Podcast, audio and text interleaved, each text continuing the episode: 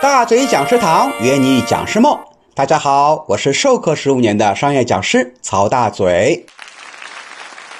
在前面讲了如何去在课程里面讲笑话，我们讲了第一个，找到讲笑话的规律，要设置一个正常的铺垫，然后再反转。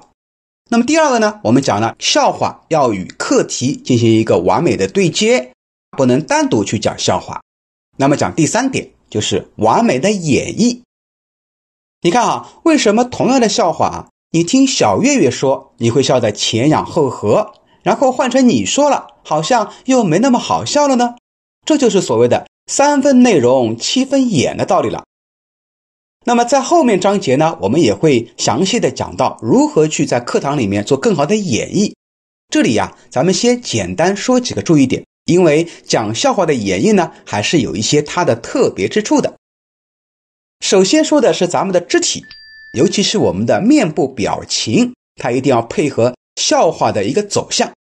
啊，最关键的是不能提前笑哈。有些人讲笑话呢，自己还没讲完哈，别人也一头雾水的时候就先笑出来了。那么大家不知道你到底笑啥，是吧？所以很多人讲笑话就是笑点没到呢，自己先笑个不停，这样呢就会失去了好的效果。